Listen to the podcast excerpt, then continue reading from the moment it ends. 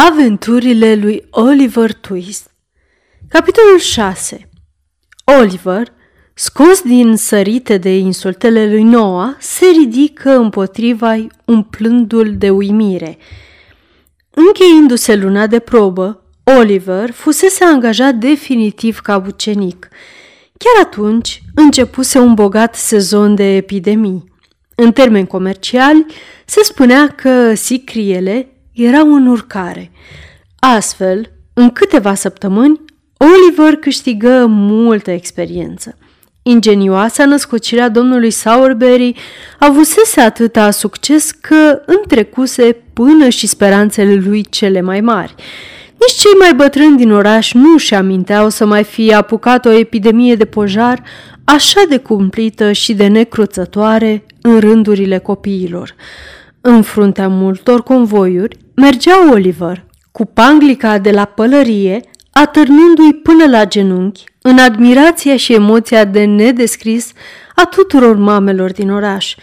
Cum Oliver își întovărășea stăpânul mai la toate mormântările celor în vârstă, ca să poată ajunge la ținuta impasibilă și stăpânirea de sine, fără de care nu poți deveni antreprenor de pompe funebre desăvârșit, avea deseori prilejul să observe cu câtă admirabilă resemnare și tărie sufletească știu unii oameni curajoși să întâmpine loviturile sorții și pierderea celor apropiați.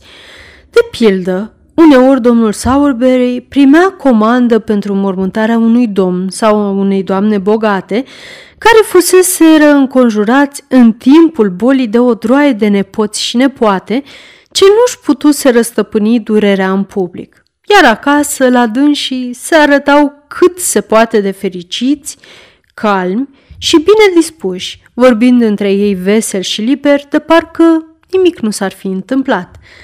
De asemenea, soții îndurau pierderea soției cu seninătate eroică. Soțiile, la fel, purtau doliu după tovarășul lor de parcă ar fi vrut să se arate cât mai atrăgătoare, nu pentru că aveau întristarea în suflet. Iarăși, mirat era cum o seamă de domn și doamne, care se arătau cuprinși de o mare deznădejde în timpul ceremoniei funebre, se linișteau pe dată ce ajungeau acasă, ba până la ora ceaiului, erau chiar bine dispuși. Bună pildă și bună priveliște, în fața căreia Oliver se simțea cuprins de o mare admirație. Poate aș greși, afirmând în calitatea mea de biograf, că pilda acestor oameni de ispravă l-a făcut pe Oliver Twist să se simtă mai împăcat cu soarta lui. Vă pot spune însă cu siguranță că a durat luni de zile tirania și persecuțiile lui Noah Claypole, care pe zi ce trecea îl oropsea tot, tot mai tare, roz de gelozie că noul venit fusese înaintat la pălăria cu crep și bastonul negru, pe când el, cel vechi, rămăsese tot la șapca lui cauciupercă și la pantalonii lui de piele. Din pricina aceasta și Charlotte se purta rău cu dânsul. Cât despre doamna Sowerberry, îi declarase război pentru că domnul Sowerberry îi arăta prietenie. Astfel, având pe capul lui pe cei trei, pe de o parte, iar pe de alta o droaie de mormântări, n-am putut spune că Oliver o ducea ca ursul când a dat de miere. Și acum ajungem cu povestea lui Oliver la un fapt mărunt și neînsemnat, poate în aparență, dar care a adus indirect o schimbare esențială în planurile și activitatea lui viitoare.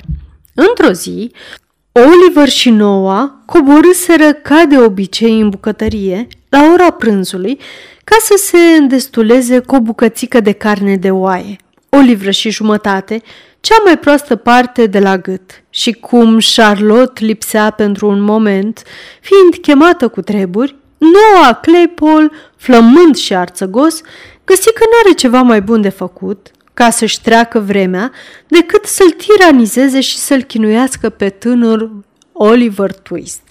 Și Noah, pregătindu-se pentru nevinovata distracție, își puse mai întâi picioarele pe față de masă, apoi îl trase pe Oliver de păr, îi răsuci urechile și îl făcu ipocrit.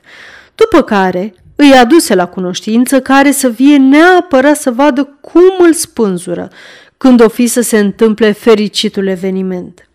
Atacă apoi felurite alte subiecte neplăcute, ca un copil rău de la școala de binefacere ce se afla, văzând însă că nici una din insultele lui nu-l face pe Oliver să plângă, Noa încercă un mijloc mai ingenios, un mijloc de care se slujesc zilnic și alții înguși la minte, cu mult mai faimoși decât Noa, când vor să fie spirituali. Atinse un subiect intim. Mă, Azil, zise Noa, ce face măta? E moartă, răspunse Oliver. Să nu te legi de ea. Și sângele îi năvăli în obraj, răsuflarea îi se iuții, pe când gura și nările prinseră ai tremura într-un chip cu totul ciudat, fapt ce-l făcu pe domnul Claypole să prevadă un neîntârziat potop de lacrimi. Văzând aceasta, reveni la atac. Și de ce a murit mă, Azil?" zise el. De inimă rea. Așa mi-au spus îngrijitoarele noastre cele bătrâne. Vorbi Oliver mai mult pentru sine. Înțeleg ce înseamnă să mor de așa ceva. Treanca fleanca merea, crezise Noa, pe când o lacrimă se rostogolea pe obrazul lui Oliver. Și acum, de ce te smiocăi, băi, azil așa? Nu din pricina ta, îi întoarse răspuns Oliver, ștergându-și iute lacrima. Să nu-ți închipui așa ceva. Ei, zău, nu din pricina mea, rânji Noa. Da, nu din pricina ta, se îndârji Oliver. Hai, isprăvește odată și să nu cumva să mai spui ceva de mama. Să nu cumva? strigă Noa. Auzi, să nu cumva? Nu te obrăzi ce mă Aziel. Să spun eu ce era mamă ta? Era o poamă. Asta era. Aici nu a dădu cu înțeles din cap și încordându-și din răsputeri mușchii obrazului, își cârni cât putu mai sus nasul mic și roșu. E, asta-i măi azil, urmă bat jocoritor noua, încurajat de tăcerea lui Oliver, cu o milă prefăcută, lucru cel mai supărător cu putință. Asta-i măi azil, de schimbat nu se poate schimba nimic. Și nici ție n-am ce-ți face. Tare rău îmi pare, dar n-am ce-ți face. La toți ne pare rău și ne topim de mila ta, dar ce să faci dacă mama ta era de alea o stricată? Cum ai spus? Întrebă Oliver, fulgerându-l cu privirea. O de alea, mă, Aziel, o stricată, răspunse cu liniște nouă. Mai bine că a murit când a murit, decât să ajungă la închisoare la Bridewell, ori să fie deportată sau chiar spânzurată. Asta mai sigur ca toate. Roșu de mânie, Oliver se zvârli în sus, răsturnând scaunul și masa și își făcându-l pe noua de piept, prins ar scutura cu atâta furie de clănțăneau dinții din gură. Apoi, Adunându-și toate puterile, îi repezi un pum strașnic, doborându-l la pământ. Cu o clipă înainte mai era încă oropsitul învățat să îndure toate mizeriile cu liniște și resemnare. Acum, în sfârșit, se trezise întrânsul mânia ființei lui. Crunta batjocură adusă mamei sale moarte, făcuse să-i clocotească sângele în vine. Inima îi bătea cu putere – Trupul se încorda semeț, ochii scânteiau. Parcă era altul cum sta așa, privind crunt și înfruntând, cu un curaj pe care nu și-l cunoscuse încă, pe lașul călău căzut grămadă la picioarele lui. Săriți! Mă omoară! buhăi Noa. Charlotte! Stăpână! Ucenicul cel nou vrea să mă omoare! Ajutor! Oliver a nebunit! Charlotte! La zbieretele lui Noah a răspuns îndată strigătul ascuțit al Charlottei, Apoi, răcnetul și mai asculțit al doamnei Sauerberry. Prima năvălie în bucătărie pe ușă lăturalnică, iar a doua rămase în capul scărilor până se încredință că poate coborâ fără a-și primejdui viața. Copil ticălos! zbieră Charlotte, strângându-l pe Oliver din toate puterile ei, egale cu ale unui bărbat potrivit de voinic și deosebit de bine antrenat. Dihanie fără suflet! Ucigașule! Și la fiecare silabă îi repezea lui Oliver câte o lovitură din răsputeri, întovărășind-o și de un răcnet în beneficiul societății. Charlotte nu avea pumnul tocmai ușor. Doamna Sauerberry însă, socotind că asta nu va fi îndeajuns ca să potolească furia lui Oliver, dădu și ea buzna în bucătărie ca să-i vie într-ajutor, cu o mână ținându-l și cu cealaltă zgâriindu-l pe față.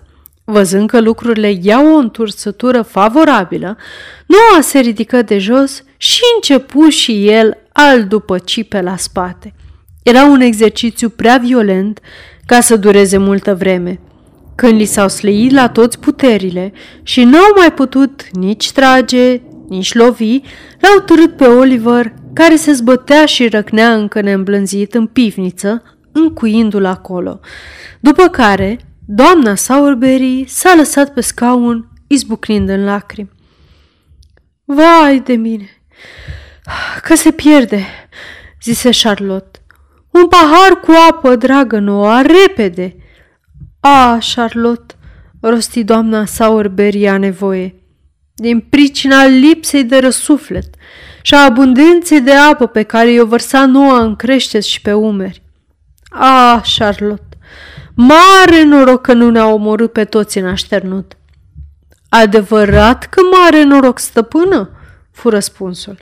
Nădăjduiesc că asta are să-l învețe minte pe stăpân, să nu mai altă dată asemenea blestemați, sortiți din leagăn să fie ucigași și tâlhari. Bietul Noa, îl omora dacă nu veneam eu la vreme. Bietul tânăr, spuse doamna Sowerberry, privind cu milă spre băiatul de la binefacere. Noa, care atingea cu nasturele de sus al vestei creștetul lui Oliver, auzindu-se căinat astfel, prinse a-și freca ochii cu podul palmelor, izbutind să dea la iveală câteva lacrimi printre smiorcăituri. Ce-i de făcut?" strigă doamna Sauerberry. Stăpânul e plecat. Nu-i niciun bărbat în casă și te pomenești că turbatul dărâmă în zece minute ușa. În adevăr, Oliver dădea atacuri atât de viguroase asupra ușii că, asemenea ispravă, era tare de temut. Doamne sfinte! Oare ce-i de făcut stăpână? zise Charlotte. Poate fi mai bine să chemăm poliția? Sau meletarii? Își dădu și noua cu părerea. Nu, nu, zise doamna Sauerberry, amintindu-și deodată de vechiul prieten al lui Oliver. Dă fuga la domnul Bumble nouă și spune să vii aici numai decât, să nu întârzie nicio clipă. Lasă pălăria, hai, repede, și să ții un cuțit pe ochiul învinețit cât fugi până acolo ca să dea înapoi în umflătura. Noa, fără a scoate un cuvânt, se repezi în goană pe ușa afară.